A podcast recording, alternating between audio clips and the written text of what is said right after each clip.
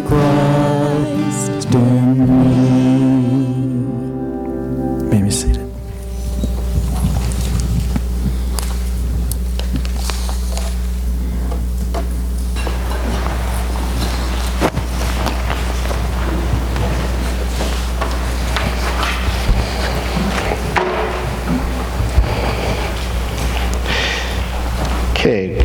encourage you to take a Bible and open it to the Gospel of Luke, chapter 7.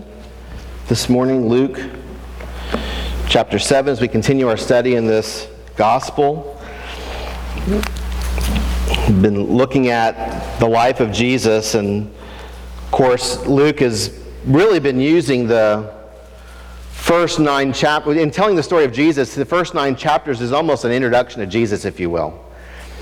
He's introducing us to Jesus. He's focusing on fleshing out who this person is, the subject of his book, the main character of this book. And as we read through this gospel, or really any of the gospels, it doesn't take long for us to realize that Jesus is someone special. Jesus stands out. He is unique. He is even extraordinary. He is a man, but he is unlike any other man who lived at least at that time, and we know from more historical perspective of any time that has ever been. In the first two chapters, Luke establishes Jesus' earthly origins and reveals his divine character. But as Jesus embarks on his divine mission, beginning in chapter 3, Luke reveals more and more of, his, of Jesus' supernatural character. We've seen that both through Jesus' teaching and through his miraculous works. Well, Luke is going to continue to amplify the character of Jesus, going to continue to answer this question who is Jesus? Who is this man? And he's going to use in chapter 7, at least the first part of chapter 7, he's going to record for us two more miracles that reveal more about Jesus. They're going to reveal, as the other stories have, that Jesus is the promised Messiah. But these stories also reveal more about his mission as well, that he came as the Messiah, not just to set up a kingdom, but to redeem a people to live in that kingdom. He has come to redeem God's people from their sins. He's come to rescue them from death. He's come to restore them to a new relationship, a renewed relationship with God that is manifest in the eternal life that He is giving to them. So, the two miracles that we're going to study today are center around Jesus' authority. We mentioned earlier as it was going through the, the opening, as we've sung songs this morning about the authority of Jesus. The two, and I guess all miracle stories are to some degree about the authority of Jesus, but these two seem to highlight that authority in a pronounced way. They really stand as the central theme to both of these narratives. Jesus reveals that he is the Messiah and the Redeemer by his authority. And his authority proves that he is the Messiah and Redeemer that God has sent.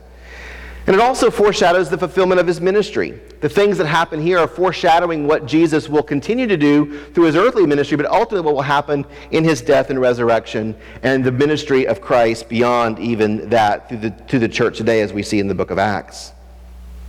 So let's look at these two passages and see how we might better understand Jesus. We're going to start in chapter 7 with verse 1, and we're going to go to verse 17.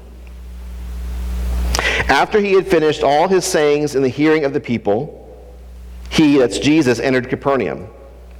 Now a centurion had a servant who was sick and at the point of death, who was highly valued by him. When the centurion heard about Jesus, he sent to him the elders of the Jews, asking him to come and heal his servant. And when they came to Jesus, they pleaded with him earnestly, saying, He is worthy to have you do this for him, for he loves our nation, and he is the one who built us our synagogue. And Jesus went with him, went, with them. When he was not far from the house, the centurion sent friends, saying to him, Lord, do not trouble yourself, for I am not worthy to have you come under my roof. Therefore, I did not presume to come to you, but say the word and let my servant be healed. For I too am a man set under authority, with soldiers under me. And I say to one, Go, and he goes, and to another, Come, and he comes, and to my servant, Do this, and he does it. When Jesus heard these things, he marveled at him, and turning to the crowd that followed him, said, I tell you, not even in Israel have I found such faith. And when those who had been, who had been sent returned to the house, they found the servant well. Soon afterward, he went to a town called Nain, and his disciples and a great crowd went with him. And he, as he drew near to the gate of the town, behold, a man who had died was being carried out, the only son of his mother, and she was a widow, and a considerable crowd from the town was with her. When the Lord saw her, he had compassion on her, and said to her, Do not weep. Then he came up and touched the bier, and the bearer stood still. And he said, Young man, I say to you, arise. And the dead man sat up and began to speak, and Jesus gave, to, gave him to his mother. Fear seized them all, and they glorified God, saying, A great prophet has arisen among us, and God has visited his people. And this report about him spread through the whole of Judea and all the surrounding country. So we see here two episodes, two stories, two narratives. And I want to look at each of those in turn. The first being the healing of the centurion's servant, the second being the raising of the widow of Nain's son.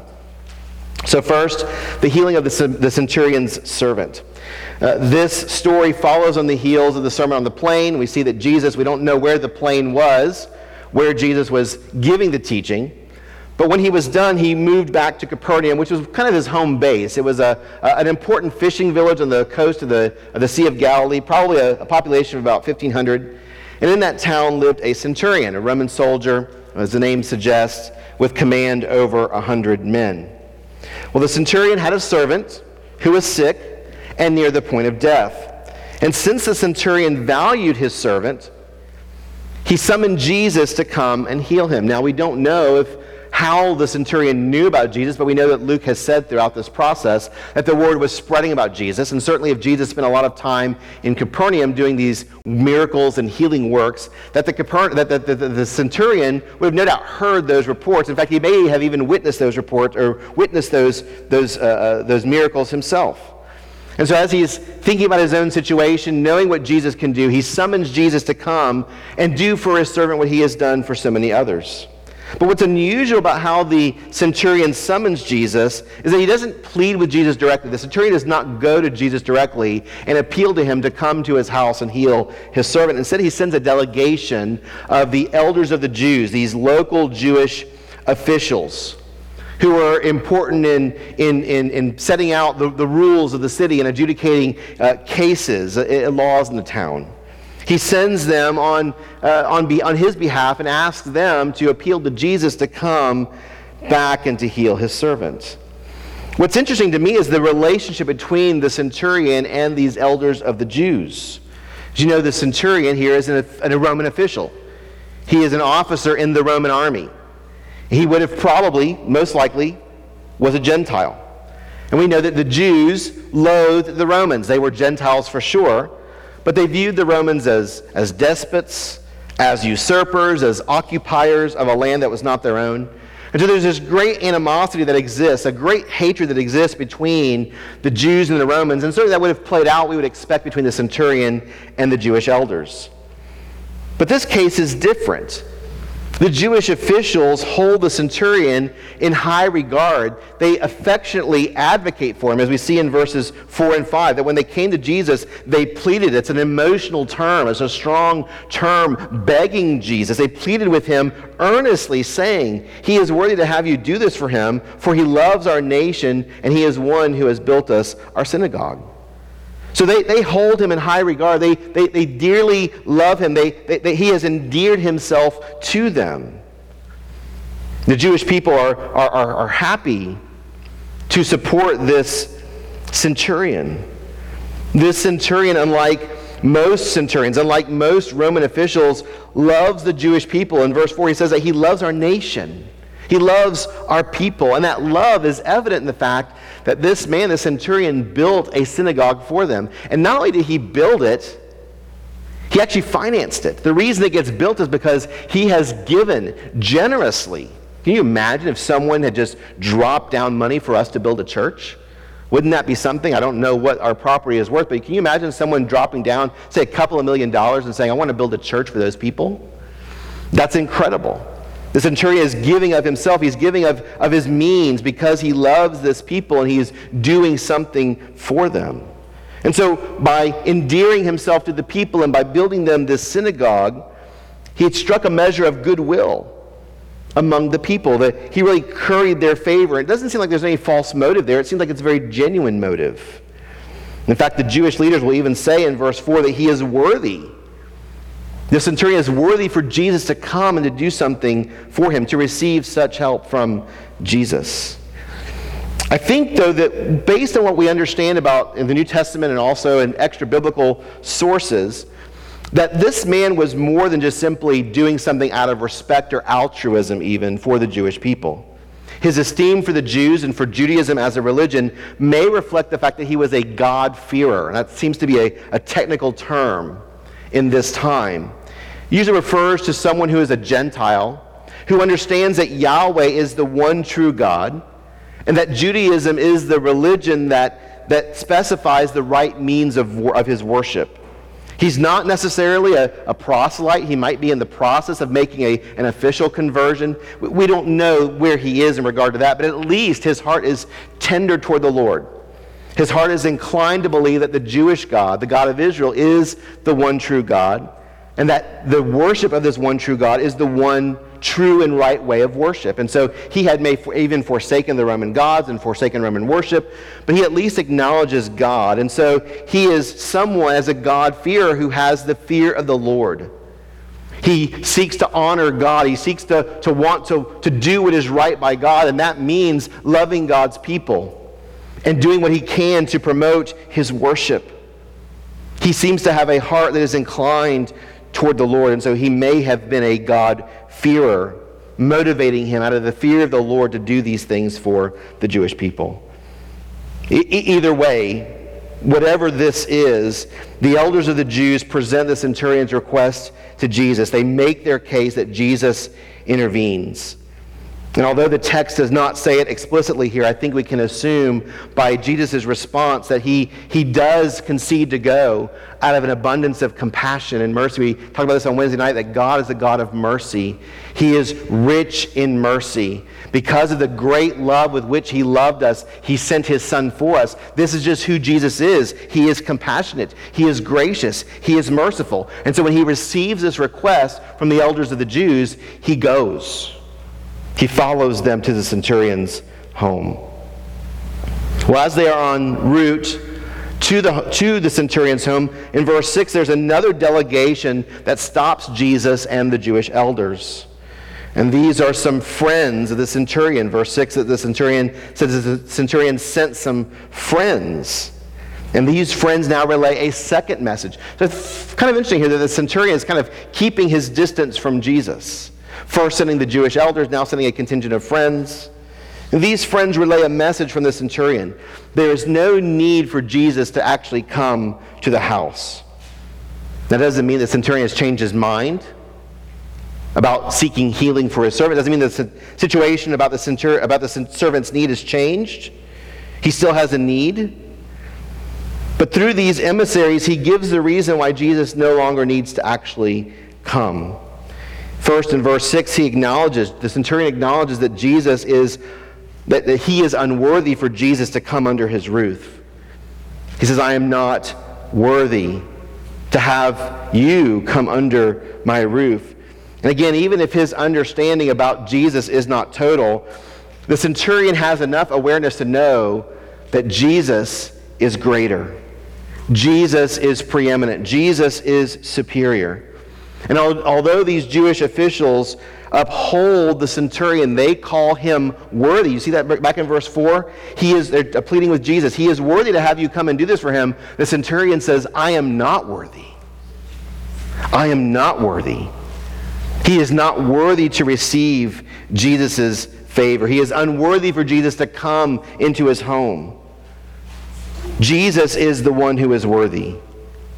He is unworthy. The centurion displays here humility. And it really is the kind of humility that all men ought to show Jesus, that we are all unworthy, like the centurion. And even when we consider this man's status and this man's means, I mean, he's a centurion after all, even when he considers what he is, he realizes he is humble enough to recognize, I'm not worthy. Jesus is greater. Jesus is preeminent. Jesus is superior. And so the centurion says, on that basis, because I am not worthy, because you are greater, because you are worthy, you ought not to come into my house. Second, we see the centurion acknowledges Jesus' total authority in verses 7 and 8. So not only is he unworthy, he acknowledges Jesus' authority, and that authority is total.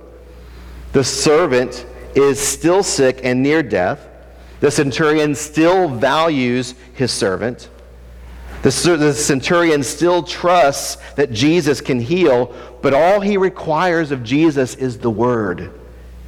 He just simply requires the healing word, the powerful word, the authoritative word of Jesus. Look again at verses 7 and 8. It says, Therefore, I did not presume to come to you, but say the word, and let my servant be healed. He connects those two things together, and then he gives an example. Verse 8 For I too am a man set under authority, with soldiers under me. And I say to one, Go, and he goes, and to another, Come, and he comes, and to my servant, Do this, and he does it.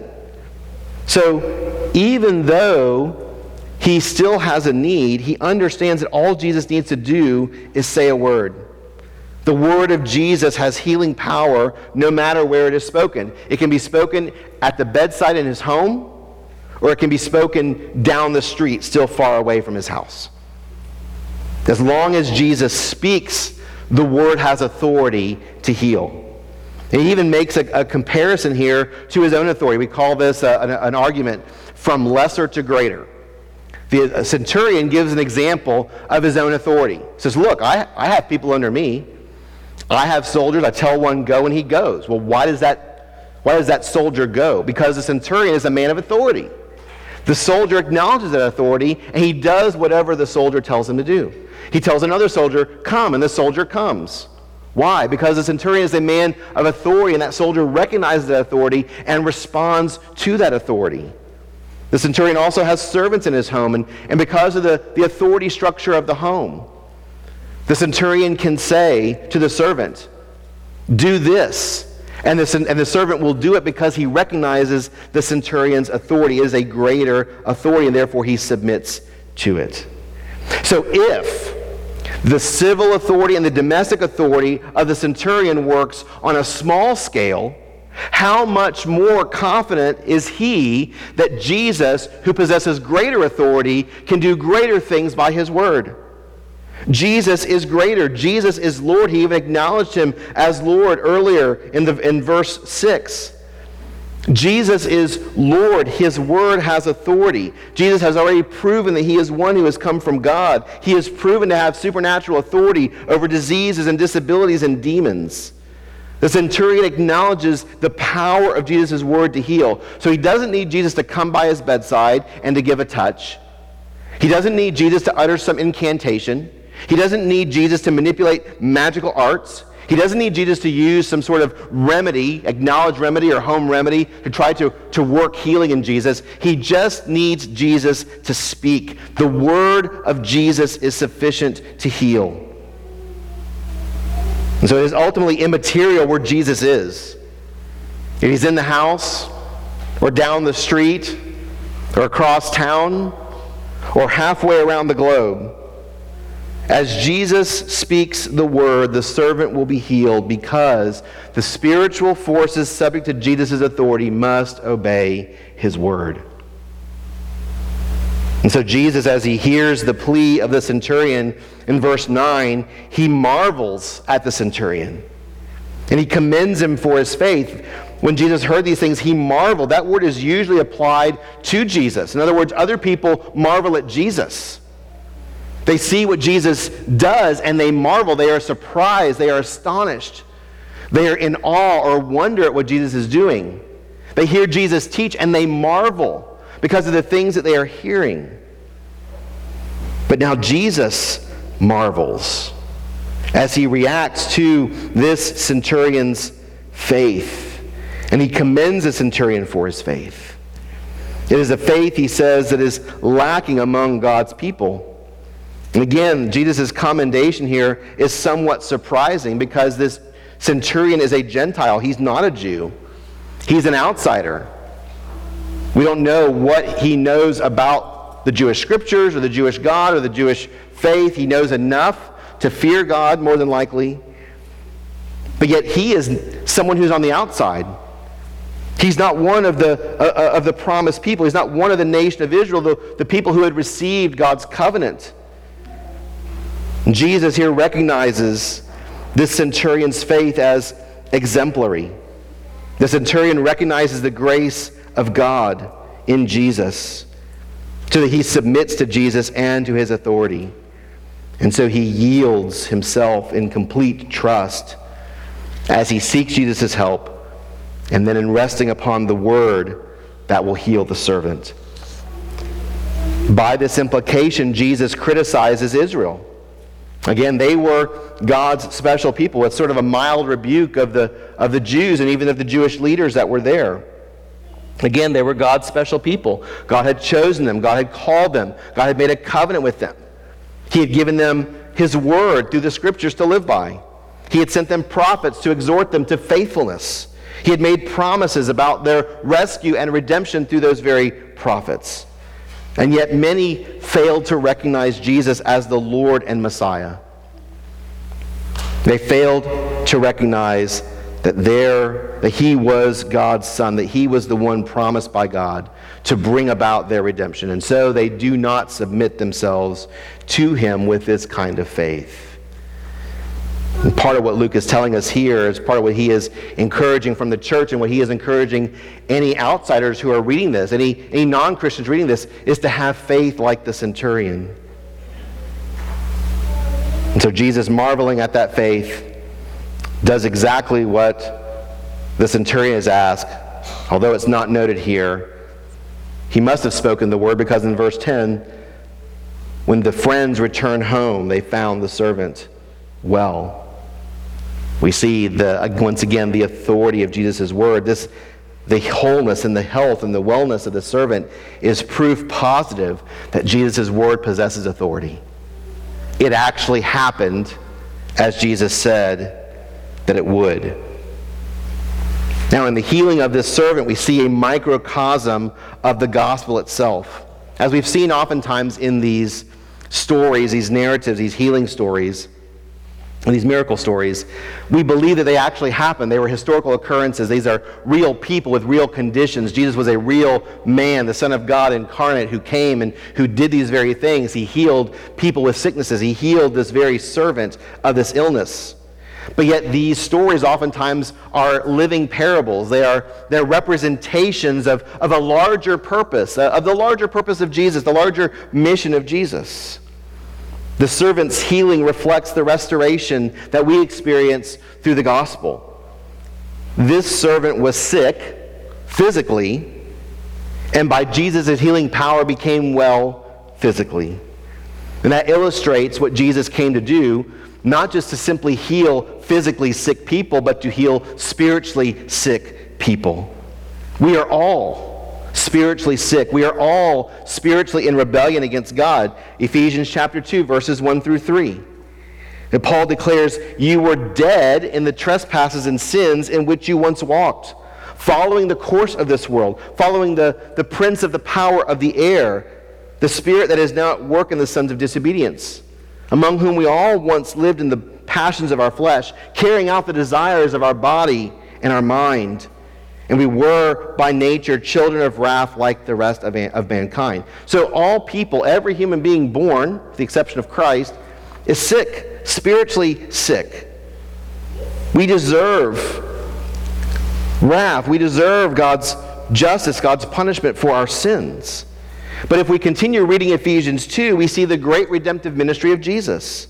But God, being rich in mercy because of the great love with which He loved us, even when we were dead in our trespasses, made us alive together with Christ. By grace you have been saved, and raised us up with Him, and seated us with Him in the heavenly places in Christ Jesus, so that in the coming ages He might show the immeasurable riches of His grace and kindness toward us in Christ. And just as Jesus raised up this sick servant, to fully restored health and wellness. So Jesus raises us up to spiritual health and spiritual wholeness. We are raised from spiritual death to eternal life with God fully present with Him and reigning with Him as heirs with Christ. He has accomplished this, restor- this transformation for us through the cross, where He paid the penalty for our sins, and in His resurrection from the dead, where He conquered the power of sin and death forever. We are well and we are whole and we have life because of the redemptive ministry of Jesus. And how we come? Why have, why, how have we come to this work? How do we receive what Jesus has done? Well, it's through the authoritative word of the gospel. James 1 18 says, Of his own will, speaking of God, of God's own will, he brought us forth by the word of truth, that we should be a kind of first fruits of his creatures. And just as, the, just as the centurion's servant was healed through the authoritative word of Jesus, so we are also saved by the word of truth, by the word of the gospel that brings about the new birth in our lives. Jesus ordained the preaching of the gospel as the means by which sinful people would encounter his transformation and spiritual healing. And that's why we must elevate the gospel above all else. Romans 1:16 says, "For I am not ashamed of the gospel of Christ. Why? For it is the power of God for salvation to everyone who believes, to the Jew first and also to the Greek." Do you see how that includes the centurion? It was to the Jew first, but the centurion's not excluded. He's included. But it is the gospel, it is the authoritative word of the gospel that brings us into the, the transforming power of the cross. We respond then to this word of the truth, to the word of the gospel, by faith, just as this centurion did. The gospel represents who Jesus is and what he has done and why he must be believed, and the proper response to Jesus, as we saw last week. The proper response to his work in the gospel is faith. A faith much like the centurions here. Paul says that in Ephesians 2 8 and 9. For by grace you have been saved through faith.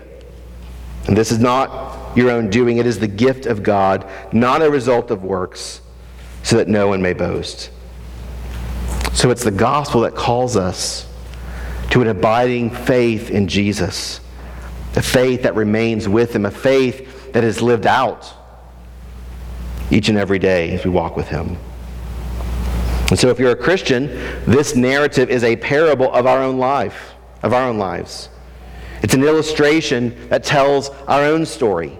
Jesus has saved us by the supernatural authority of His Word. We are grateful for the mercy and the grace that He has shown us.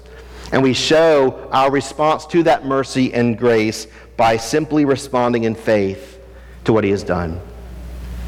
And it's faith in Jesus, faith that connects us to Jesus, then that brings spiritual wholeness to us. That's the story of the centurion's servant, the healing of the centurion's servant. Let's look at the second story in 11, verses 11 through 17, the resuscitation of the widow's son, which again parallels in many ways, which is why I wanted to put these two together uh, to the previous incident there. Luke notes in verse 11, soon afterward, again, we don't know the length of time here, but at some point after, Jesus traveled to a town called Nain. And Nain is in Gal- situated in Galilee. It's probably about 20 miles to the southwest of Capernaum as the crow flies. Kind of have to go around the lake a little bit, so it'll take a little longer to travel, but about 20 miles to the southwest of Capernaum and about six miles to the southeast of Nazareth. So it's in that general vicinity where Jesus was accustomed to, to ministering, preaching, teaching, doing miracles, those kind of things.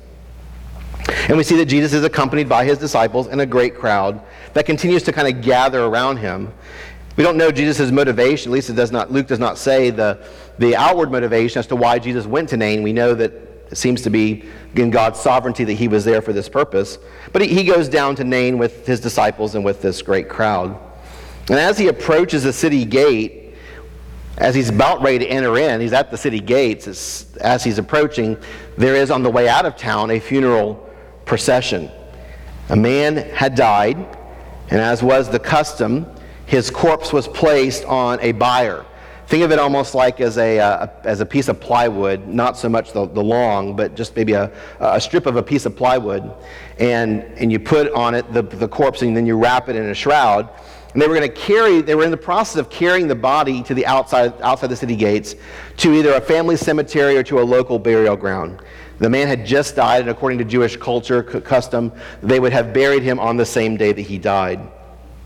So as this, this procession is, is going out of town, it's not just simply the woman and the, the pallbearers, if you will, but the, the rest of the townspeople, a good number of the townspeople, have joined the widow in her grief. This is the way of, of showing support. Oftentimes when you, when you go to a funeral, right, you see the support of family and friends. We've had several in our church where the church is packed out. People are here to support those who are grieving.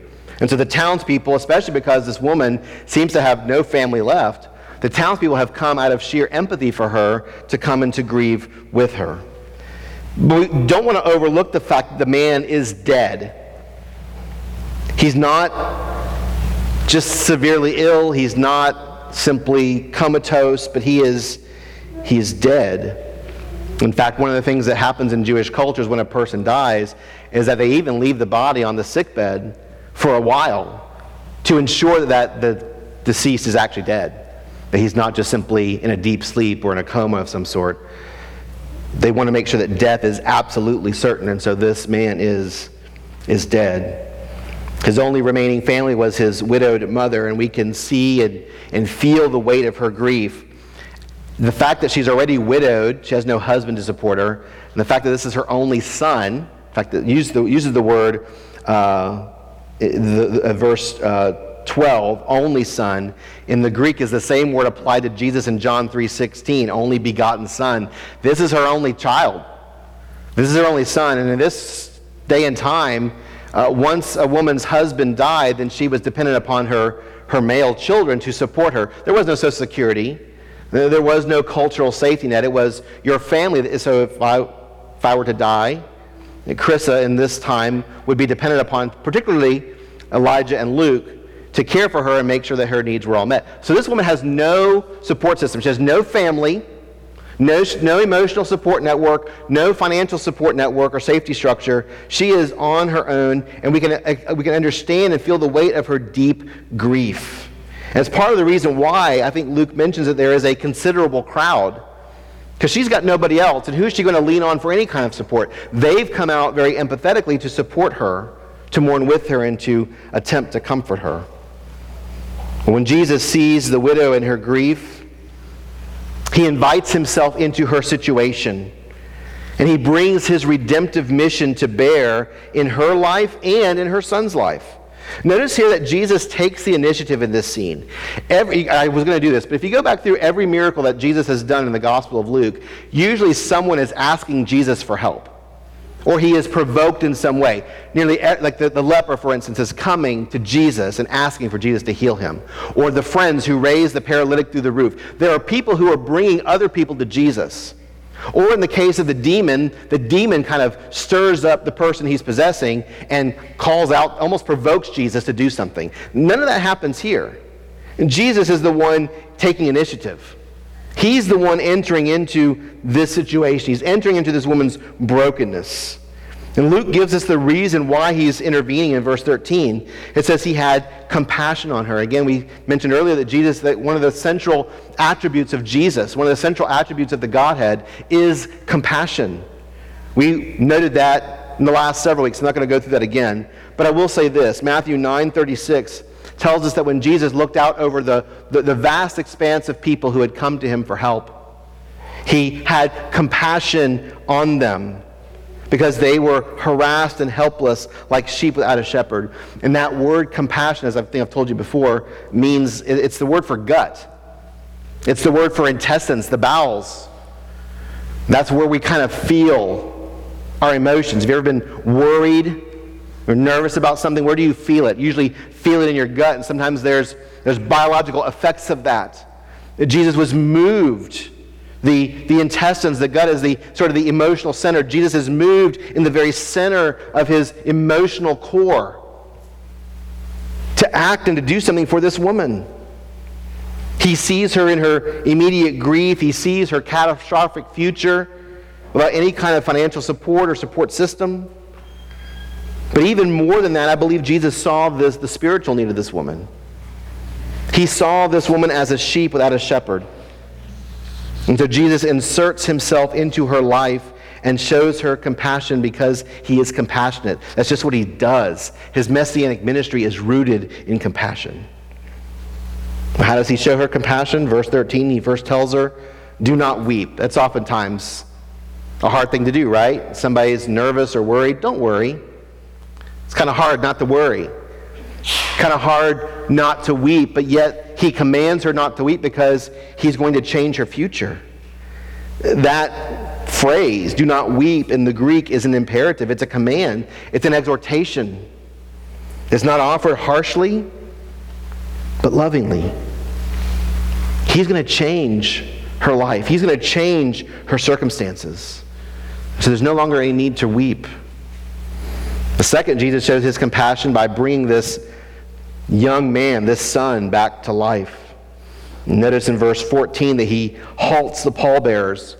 And he does so by touching the buyer, which in Jewish culture, Jewish custom, would have been considered unclean. A dead body is unclean. And so by Jesus touching the buyer would have been in Jewish culture a no no. An average Jew touching the buyer would have rendered himself unclean because the corpse is unclean. But as we saw in the case of the leper back in chapter 5, it's not that Jesus is made unclean by the unclean leper. He actually made the leper clean because he himself is clean. He is cl- cleanness incarnate. And so when Jesus touches the buyer, he is not rendered unclean. Actually, he's going to do just the opposite. He's going to render the corpse clean by bringing him back to life. So Jesus halts the buyer. he intervenes, stops the procession, and then he calls the boy back. Young man, I say to you, arise.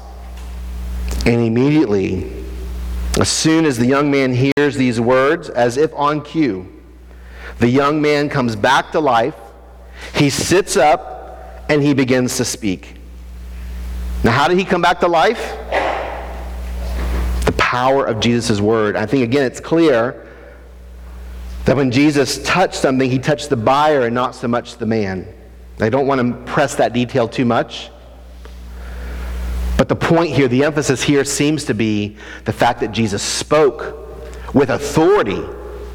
That when the man heard this exhortation, he obeyed it. He was raised back to life. Now, in the Old Testament, there are two instances where the prophets Elijah and Elisha resuscitate a young man back to life. There's two incidences. The first is Elijah in 1 Kings chapter 17 verses 17 to 24. And in that case, Elijah takes the dead boy, he lays him on his bed, he lays on the boy, over the boy, three times, and he cries out to the Lord as if in desperate prayer. And it's only then when he does those things that the boy returns to life.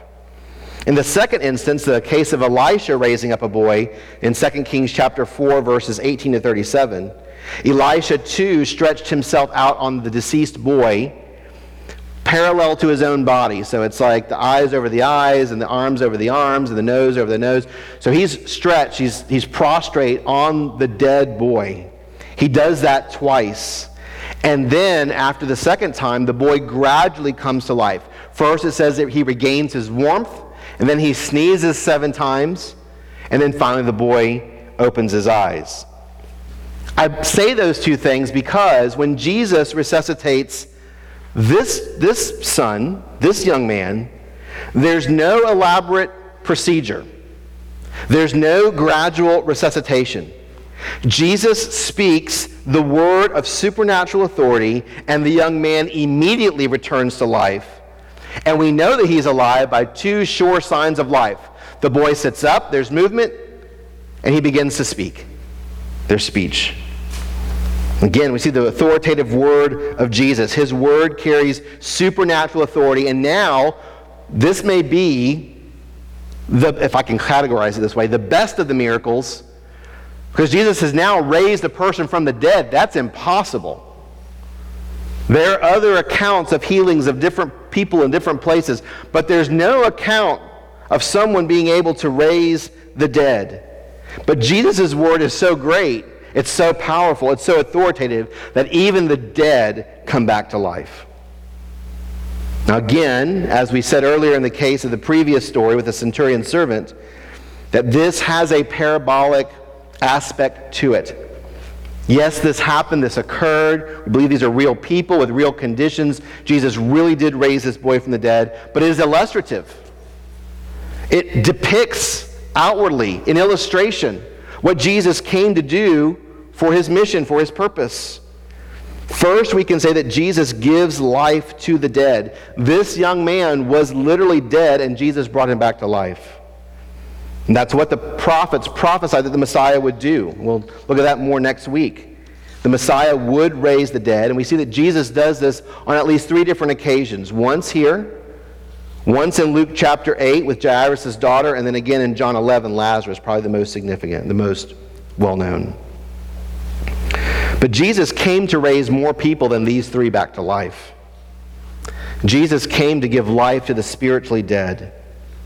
We've said that we are all spiritually dead because of our sinfulness.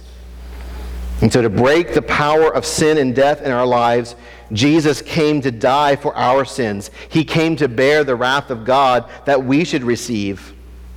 And having died, then, God raised Jesus from the dead, conquering sin and death forever and uniting us to himself. Remember that Jesus is the life. We can have no life apart from Jesus. Life is not a quality, it is a person. And the only way that we have life is if we are connected to the one who is life, the one who characterizes life, the one who gives us life. And so by uniting us to himself, we have life in Jesus, and we will live eternally with Jesus because Jesus is the life. And so we're saved from death and we're saved from hell and we receive eternal life so that even if and when we die in this world, we will not be dead forever. The hope of our eternal life rests in the resurrection of the dead. Do you believe that even though you die in this world, that one day you'll be raised to eternal life? That is the hope of the Christian. That was the, the preaching of the, of the gospel by the, by the apostles in the book of Acts. It's that Christ was raised, and because he was raised, you also will be raised. That's why I've tried to consistently use the word resuscitation with regard to this miracle as opposed to resurrection. Because this young man was not a true resurrection. He was a resuscitation. Not that, again, he, needed, he was still somewhat alive and needed CPR to bring him fully back. He was dead. But when, he, when Jesus brought him back alive, this man died once again. He's not out here somewhere living around 2,000 years later. He died again. And so, in that sense, it's not a true resurrection. But our hope is that even though we die, unless again the Lord returns before we die, we will live forever with Christ. Because at his second coming, he will raise us from the dead, and all will be raised, righteous and unrighteous.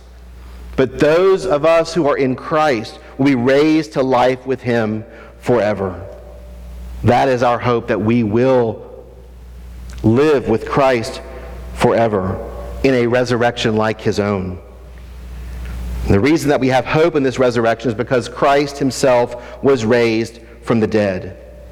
He is the first fruits and the promise that we too, though we die, will be raised back to life. And the miracle then, if it points to our own resurrection, to our own life, then it certainly points also to Jesus' own resurrection, which we know with the cross are the preeminent events in Jesus' messianic ministry. The young man's resurrection foreshadows Christ's own resurrection from the dead. Jesus, too, will die but he will be raised from death, never to die anymore. And he will live forever, and he will reign over his kingdom forever. And we know that that is true because Jesus did indeed was raised from the dead. The resurrection is the preeminent proof of the victory of Jesus.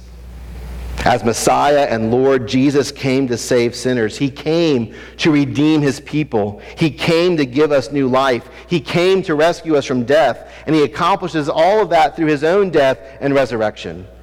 He pays the penalty for our sins. He justifies us before God. He reconciles us with God to a new relationship. He adopts us as his children, and he gives us eternal life. And that all happens because Jesus died and was raised from the dead. The resurrection is the promise that we too will live with him forever. Before Jesus raised Lazarus, he questioned Lazarus' sister Martha in John 11, 25 and 26. And he said, I am the resurrection and the life. Whoever believes in me, though he die, yet shall he live. And everyone who lives and believes in me shall never die.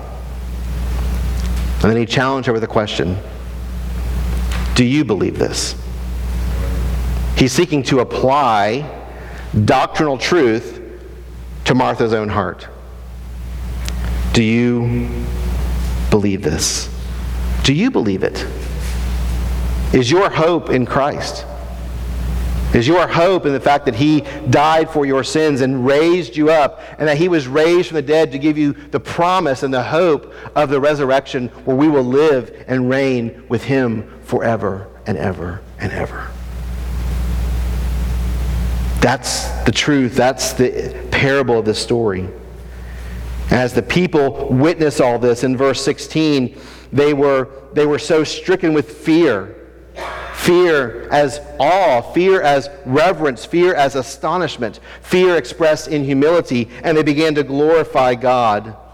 And they confess a great prophet has risen among us.